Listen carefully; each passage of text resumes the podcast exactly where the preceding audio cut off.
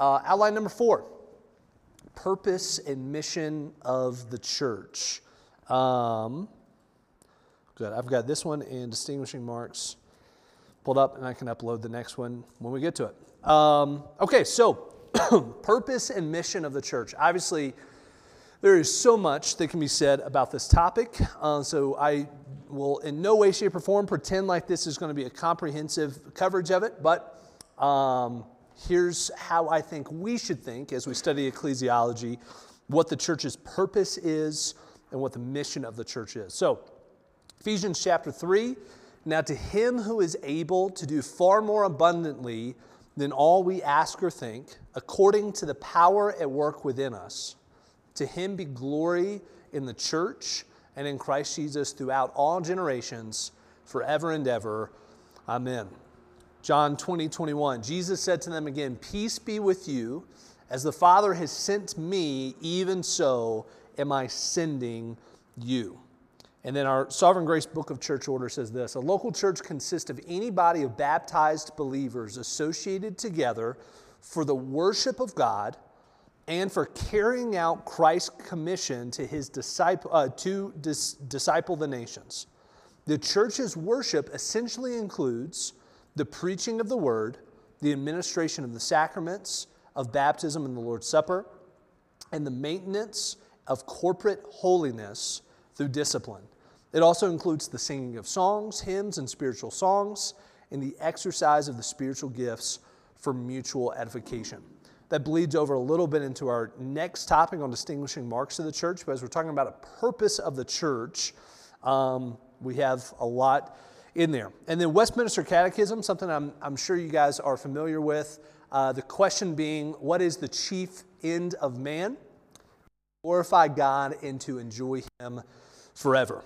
John Piper says God's deepest purpose for the world is to fill it with reverberations of His glory and the lives of a new humanity, ransomed from every people, tribe, tongue, and nation.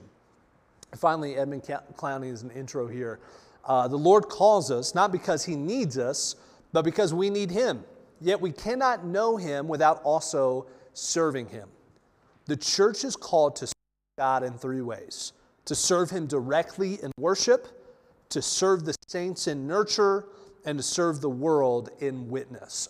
so, as we talk about the purpose and mission of the church, so much can be said about what we're purposed to do and what we're sent to do. I think Edmund Clowney's definition or uh, quote there is really helpful in that in what we do, we're serving in uh, serving Him directly as we gather together in worship, which is something you guys talked through last week in your class. Uh, to serve the saints in nurturing and discipling and uh, in ministering the word of God to the one another's, and then to serve the world in witness. All right, purpose uh, for the church. John Fame, John Frame, uh, says this I don't agree, however, with theologians who say that the task of the church is its nature.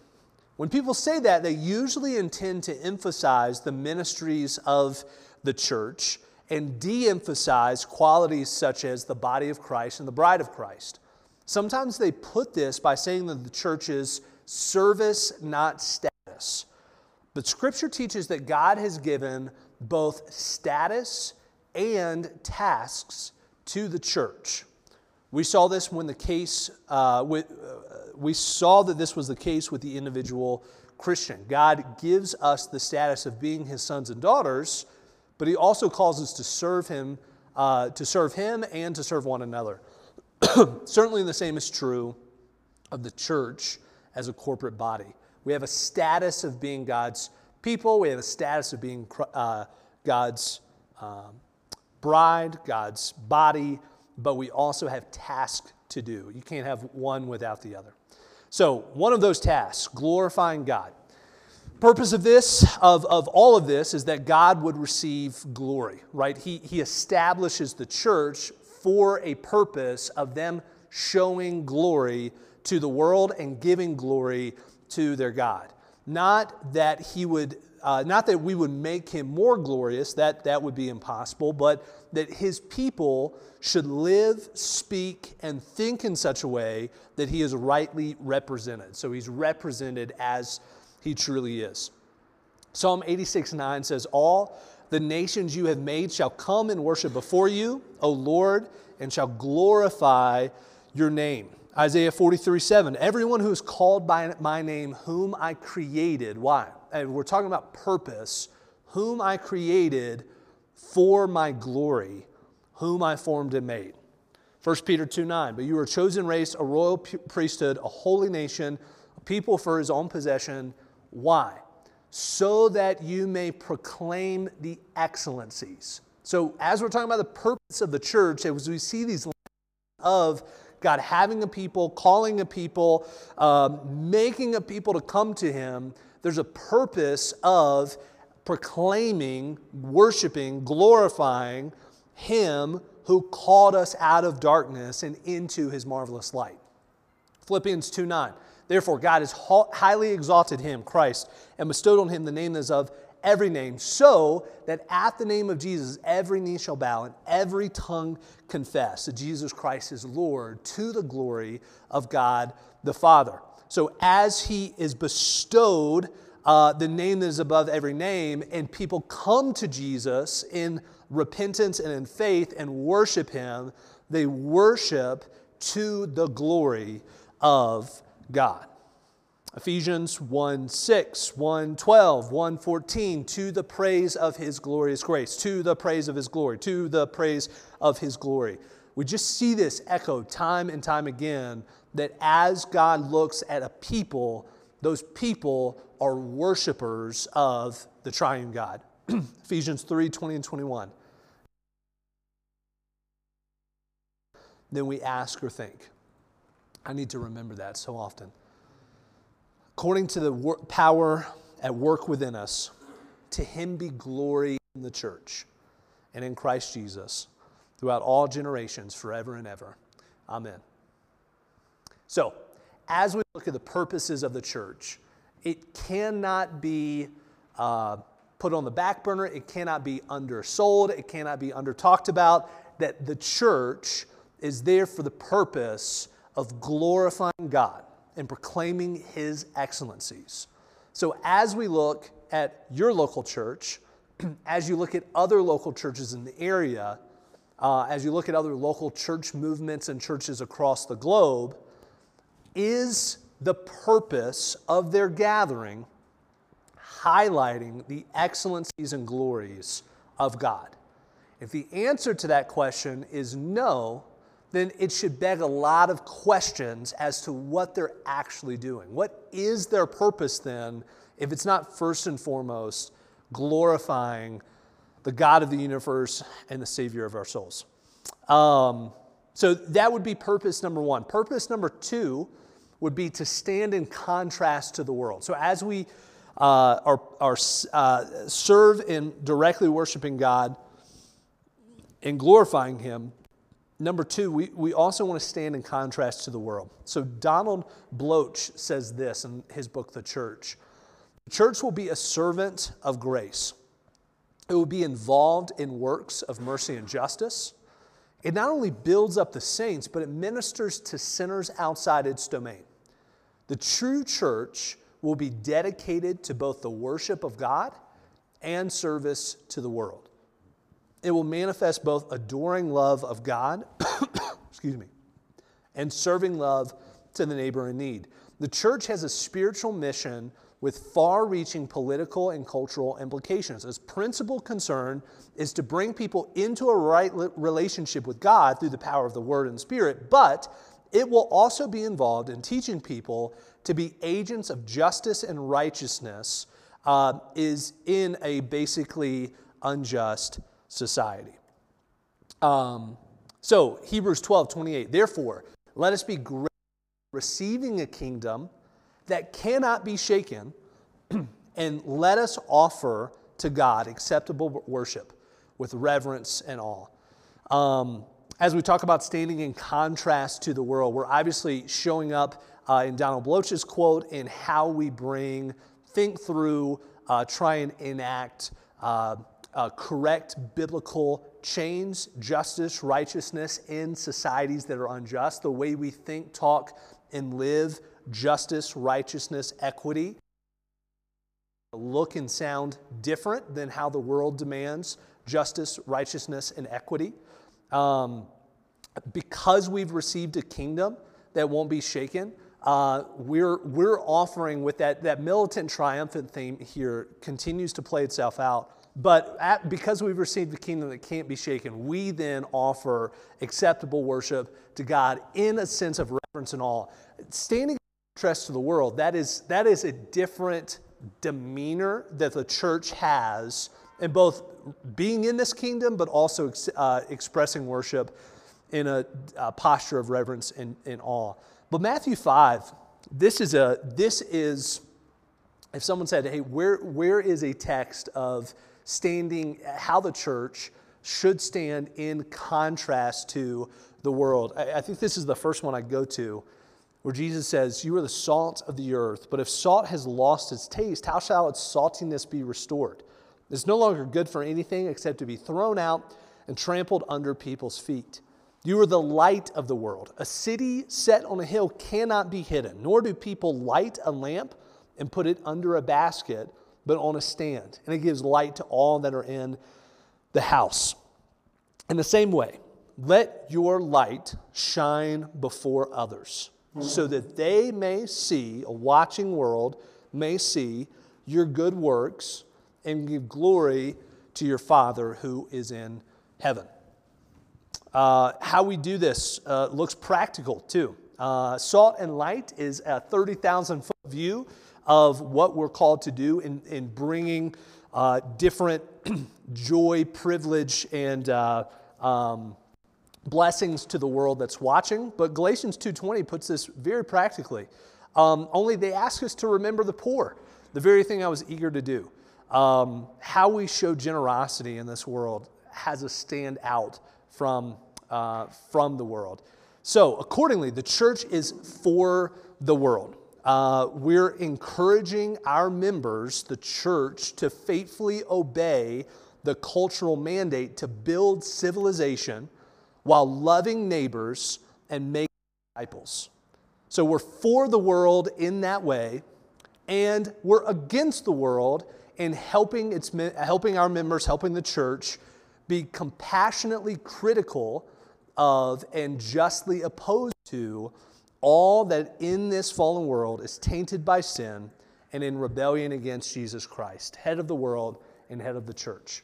So, as we look at standing um, standing in contrast to the world, we want to do that by both speaking out against things that the world celebrates that it should not. How many things can we think of, movies that are celebrated and touted as amazing, um, that stand in direct opposition to, uh, to what we see of, of holiness and godliness in Scripture? We stand against those things, and that makes us stand in contrast to the world uh, but also in what we do for the world and how we engage in working hard. I'll, I'll get to this in a second with fulfilling the cultural mandate. But as Christians, we're called uh, to, to uh, lean into a lost world and to bring light to it and salt to it. Um, if, if we're just spreading that salt around to the members of Christ's body, the church, and not to the world outside of us, then what good are we then to be thrown out and trampled on by men? Uh, so we're bringing a distinctiveness in how we love the world as well. So we're against the world, we're for the world, and in both of those ways, wisely discerning when we're uh, fall into each one is how we stand in contrast to the world. Um, Wayne Grudem says this: When people from diverse racial and ethnic backgrounds are able to love one another and work together in the church, this is remarkably different from the tendency throughout history for people of different backgrounds to live in animosity and sometimes even war against one another. But God brings it about because in Christ He has broken down in the flesh the dividing wall of hostility. Angels see this and rejoice, while demons witness it and are infuriated. So, the way we work both for the good of the world and against the temptations and sins of this world, makes us stand out in contrast from the world.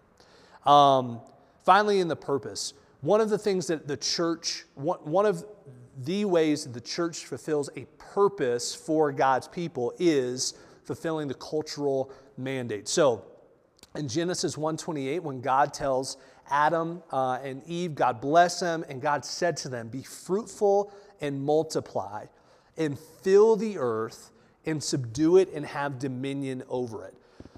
I think the church needs to recognize that in that there's a number of things that we're doing. We're, we're looking to join ourselves to godly wives um, and raise, Lord willing, uh, children in the fear and discipline of the Lord.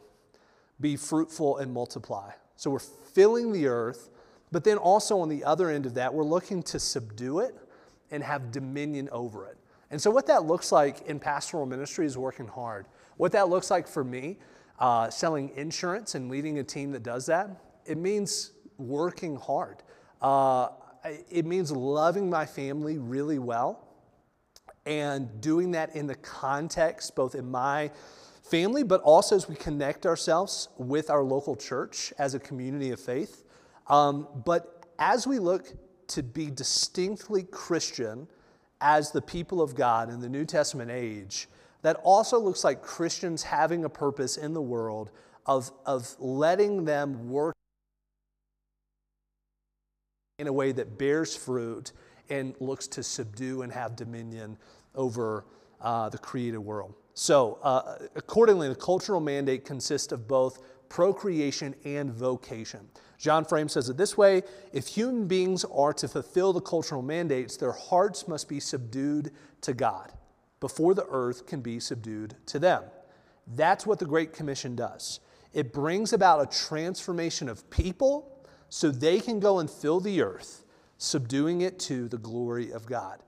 So, as we have people, particularly uh, maybe young brothers who, um, who work a job and want to do pastoral ministry, and they can be so discontent in the job that the Lord has for them right now because they feel, quote unquote, called to something uh, different. Part of what we're looking to do in fulfilling, uh, living in the purpose of fulfilling the cultural mandate in the church is to say, God has called us to stand in contrast to the world by our work ethic. Um, and I've seen this, just a personal example, I've seen this countless times uh, in, in the States. Uh, people in our church who have a quote unquote just very normal job, whether it's insurance or, um, or accounting or finance. I mean, just I mean, you think of any example uh, IT, uh, engineering, and they uh, they have received recognition and upward mobility in their jobs because they work hard. Um, I, I, personally feel that God has, has given a lot of favor to the work of my hands at the insurance company I work at.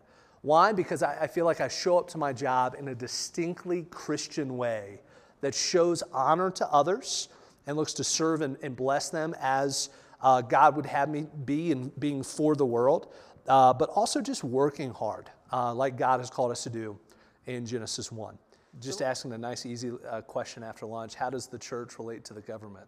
Um, uh, yeah, wisely. Um, so I, I don't think that a church would be wise to be totally insulated from uh, what's happening in their government and to try and speak towards, advocate for um, the government to fulfill, um, you know, what God calls them to, to bear the sword uh, in ways that show uh, what we know as being created in the image of God of righteousness and justice in a way that's not in a Christian way, but in a way that really does uphold uh, law and order and peace and punishment for, uh, for crimes and, and offenses to, to laws. Um, so, what I think that should look like. So, in the States, I think what that looks like is the church uh, advocating for, uh, voting for um, and, and when necessary and as appropriate, talking to political leaders about issues like abortion. Um, so if there's a, a government law that's going to be in place that widely expands the murder of unborn children, it's the church's role and job to come and speak against that and, and advocate that the state not let that happen. The state of any kind, the government, uh, your, your country, your state, your local, whatever. Um, and so if the church is totally insulated, then, uh, then who, who else is really going to speak out and against atrocities like that? Um, so, in, in one sense, we want to be involved in church government um, and speak out against it and for it when, when necessary too. There's a lot of things that are, are good that the government does. So a lot of laws, regulations, things put in place that do uh, hopefully limit uh, evil. So we want to celebrate those things, speak out against things that would be uh, a violation. Um, and at the same time, uh, there are, I think, a lot of churches that put so much investment and commitment into their involvement in politics that one might question whether their primary uh, passion, whether their primary hope is Christ and the fulfillment of his promises in Scripture, or whether their primary hope is a political party or a political leader. Um, so we don't want to be so insulated that we don't know what's happening in government and don't speak out as appropriate on, on when we need to. And yet at the same time, we don't want to go so wide in uh, or, or, so deep into the political landscape that, uh, that our, our allegiance, hope, uh, really looks to be somewhere other than Christ and His church and uh, yeah, the mission of the gospel through the Holy Spirit. Does that make sense? All right, uh, mission of the church. So, as we talked about the purpose um, of the church, now what are we sent to do? John Frame says this. So, the, the church is a dynamic body in action. It is through the church that God's kingdom comes to all the ends of the earth. The church is not the church unless it is in action. That is, in other words, unless it is in mission. So, we're an active missional church. So, what does it look like to fulfill the mission of the church? obvious starting point here is the great. So, excuse me. Um, and Jesus said to them, to his disciples, All authority in heaven and on earth has been given to me. Go therefore and make disciples of all nations, baptizing them in the name of the Father and of the Son and of the Holy Spirit, teaching them to observe all that I've commanded you. And behold, I am with you always, even to the end of the age. So, the local church in that commission is God's chosen means for carrying out his purposes to receive glory, as we've already talked about, through a people gathered to himself until he returns. He, he has ordained no other organization or structure for this purpose. The mission of the church, the mission of God through the Great Commission, is to be carried out through the church, through the people of God. So, Christopher Wright says this Jesus' earthly ministry was launched by a movement that aimed at the restoration of Israel, but he himself launched a movement that aimed at the ingathering of the nations to the new messianic people of God. The initial impetus for his ministry was to call Israel back to their God, but the subsequent impact of his ministry was a new community that called the nations to faith in the God of Israel. John Frame says this about the Great Commission and what we're most the task of the church then is to carry out the Great Commission. When it is done, it will be enabling people to carry out the cultural mandate, which we've already talked about. But the Great Commission must be the focus of everything the church does. Indeed, it must be the focus of the life of every believer. All that we do must be done so that the world may be filled with believers and that those believers may be subdued to obey all of God's commands. Um, so, Great Commission. Uh, let me, let me go through a couple of those other ones and I'll pause for questions. Um, so, in terms of as we're being mission, uh, as we're on mission, the Great Commission of going and making disciples of all nations. Uh, and then part of that is obviously discipleship. So, as we're going and making disciples, we're bringing them into teaching growth and discipleship within uh, a body. And so Acts 2:42, another verse that we're going to see quite a bit. And they devoted themselves to the apostles' teachings uh, and the fellowship and to the breaking of the bread and the prayers. D.A. Carson says, ideally, the church itself is not made up of natural friends, it is made up of natural enemies. What binds us together is not common education, common race, common income levels, common polit- politics, common ancestry, common accents, common jobs, or anything else of that sort. In this light, they are a band of natural enemies who love one another for Jesus' sake. Uh, we invest in one another who and otherwise wouldn't have naturally been together uh, to spur one another on towards godliness for the sake of Christ. And finally, one of our missions is evangelism. So, as we're fulfilling the mission of going and making disciples, that looks like the verbiage of Acts 3 here. Repent, therefore, and turn again, that your sins may be blotted out, and that times of refreshing may come upon, uh, may come from the presence of the Lord, that he may send the Christ, uh, that, and that he may send the Christ appointed for you, Jesus, whom heaven must receive until the time for restoring all things.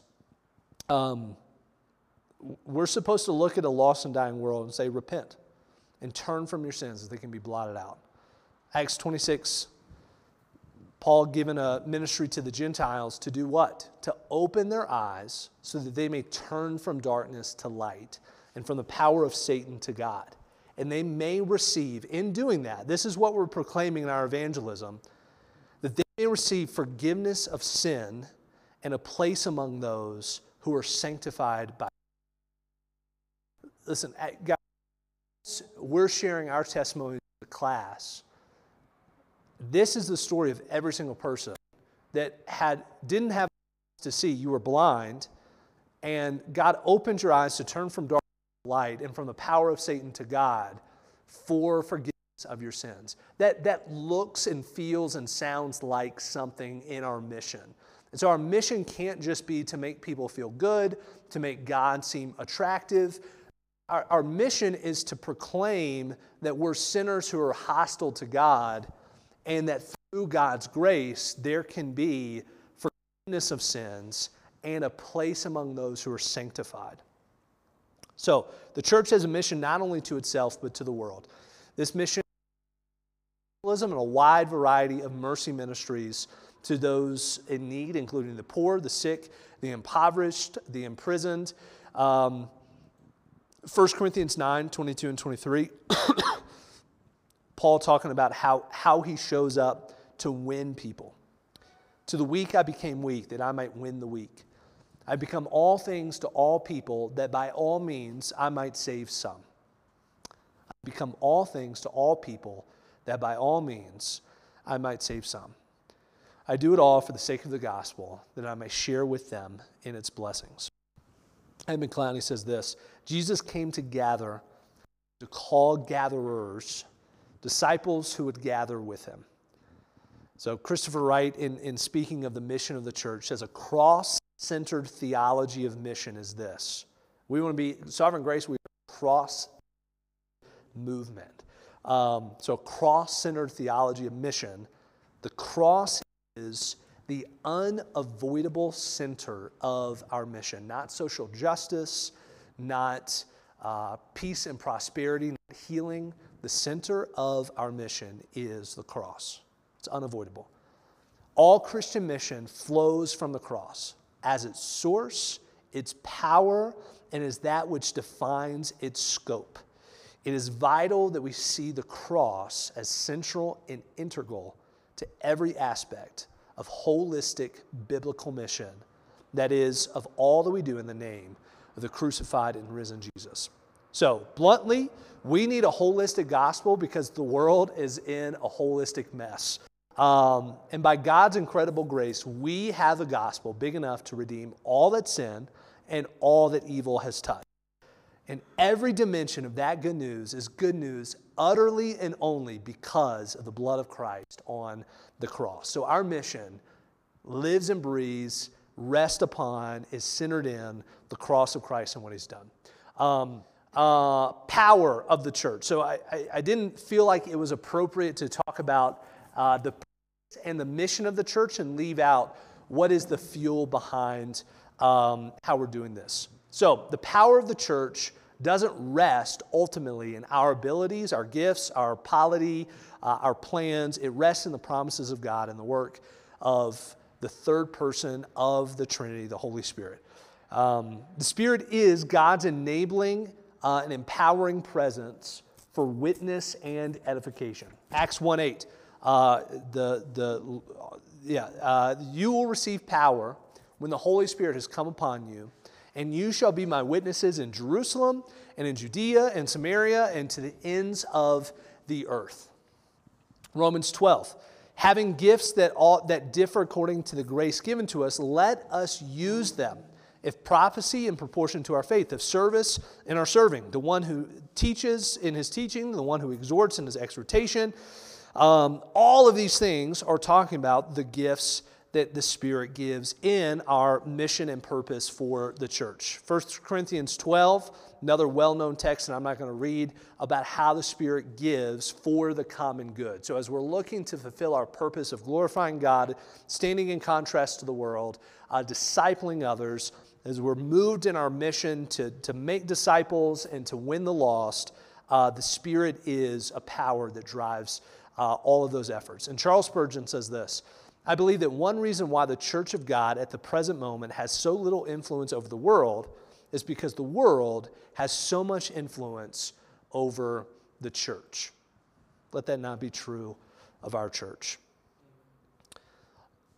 The other power that we receive in being able to, to faithfully and in trust and in faith uh, walk out the purpose and the mission of the church. And we're going to talk about these uh, in greater detail through the rest of the week. But uh, the different means of grace. So Acts 2.42 again, you know, as they devoted themselves to the apostles' teaching and the fellowship, the breaking of bread, and the prayers, believers were added to the church. So as we're looking to glorify God and be on mission, there, there are means that we lean into to do consistently that add, that, that empower that growth, that mission, that purpose. Wayne Grudem says the means of grace are any activities within the fellowship of the church that God uses to give more grace to Christians. And John Frame says it this way We all know what grace is God's unmerited favor, indeed, his unmerited favor where we deserve wrath. Without God's grace, we are lost. Yet we need, need God's grace not only at the beginning of the Christian life, but throughout. So naturally, we ask, where can we go to find God's continuing grace to us? Where do we go to get the resources for sanctification, for continuing, continuing spiritual growth? The short answer is, is there are three places the Word, fellowship, and prayer. Uh, we want to see where God has sovereignly ordained for the church to come together to receive grace, motivation uh, for the purpose and mission of the church.